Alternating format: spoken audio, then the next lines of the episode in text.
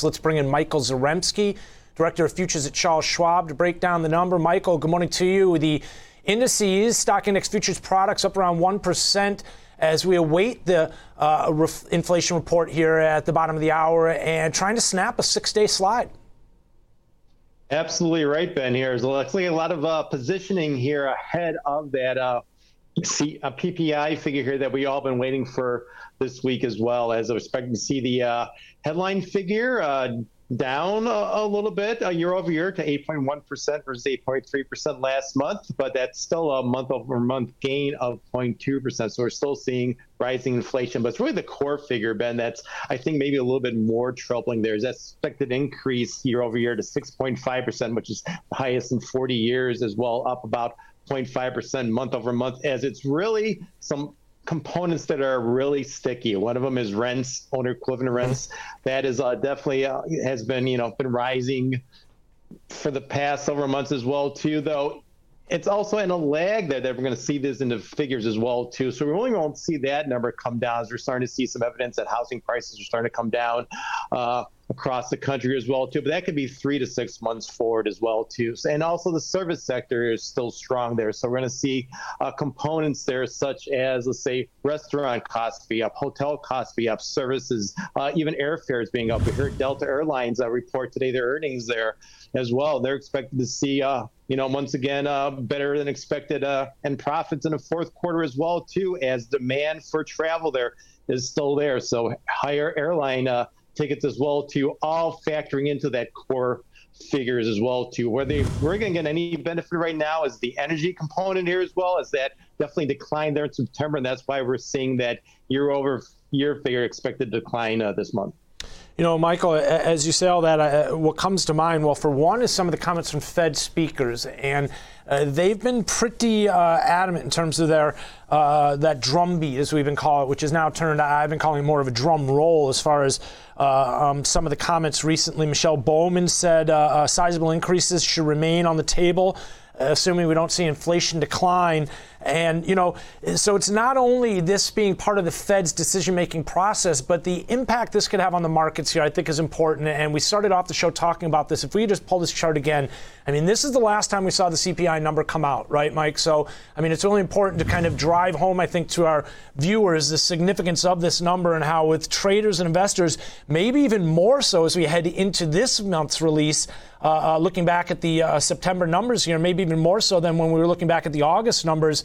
Uh, in terms of because it seems like the Fed's somewhat uh, possibly pivotal as far as a 75 versus a 50 right now versus it seems like last time we were kind of expecting that 75 but you can see here simply put uh, we should be watching the indices the dollar treasuries right in terms of market reaction to this number as well michael Absolutely right there as well. I, I, think this is really a key number here uh, for the Fed because I mean they really have to continue to talk hawkish there. They can't let the markets look like they're even ready to pivot there as well. Just on one month's data, there's they've been stating over and over again they need to see a series of contractions and inflation there before they consider really taking their brake off the economy here. So once again, these reactions here to these numbers here are even more outsizer as well too, just because the Fed has to, uh, you know, be credible to the markets as well mm-hmm. too, and not, you know, turn on a dime here for one better number month over month as well too. So the way I'm looking at this, Ben, I think a lot of the analysts are looking as well too.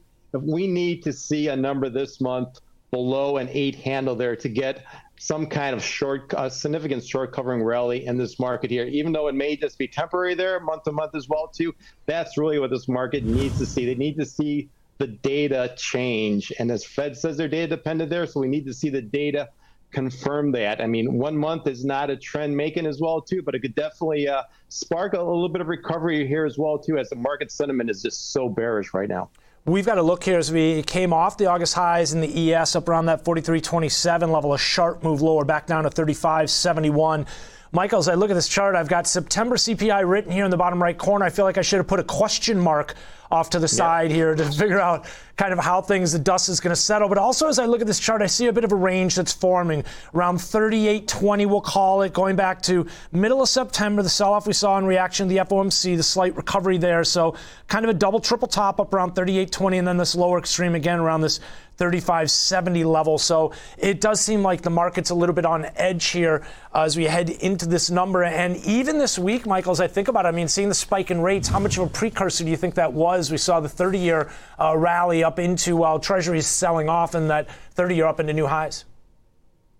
Well, exactly right there as well too. We're seeing the overall increase in rates even across the curve, though, even though we're yeah. still inverted there. But right now, as I'm looking at the 10 year though, there's a lot of resistance there, that 4 mm-hmm. percent yield mm-hmm. event. So right now, you know, we can say it may be a little bit of a double top here unless we break through that 4% level here. And today's number there could be that catalyst there as well too. If it's a, a bit of a hotter number here as well to finally get above that 4% 10 year yield here. So yeah, definitely keep an eye on those interest rate sectors as well too. And like you mentioned for the equities, you're right. We are been kind of a little bit of a range here uh, recently in the equities there with that resistance there around 38.20 in the S&Ps. If we do get a little bit of a better than expected number, we get that seven handle there, we can see this market potentially get up to maybe 37, 35 or so, where I see a little bit of near term resistance in the next uh, few days there as you see that short covering rally. However, if the number is hot, once again, we get above 8.2, 8.3%.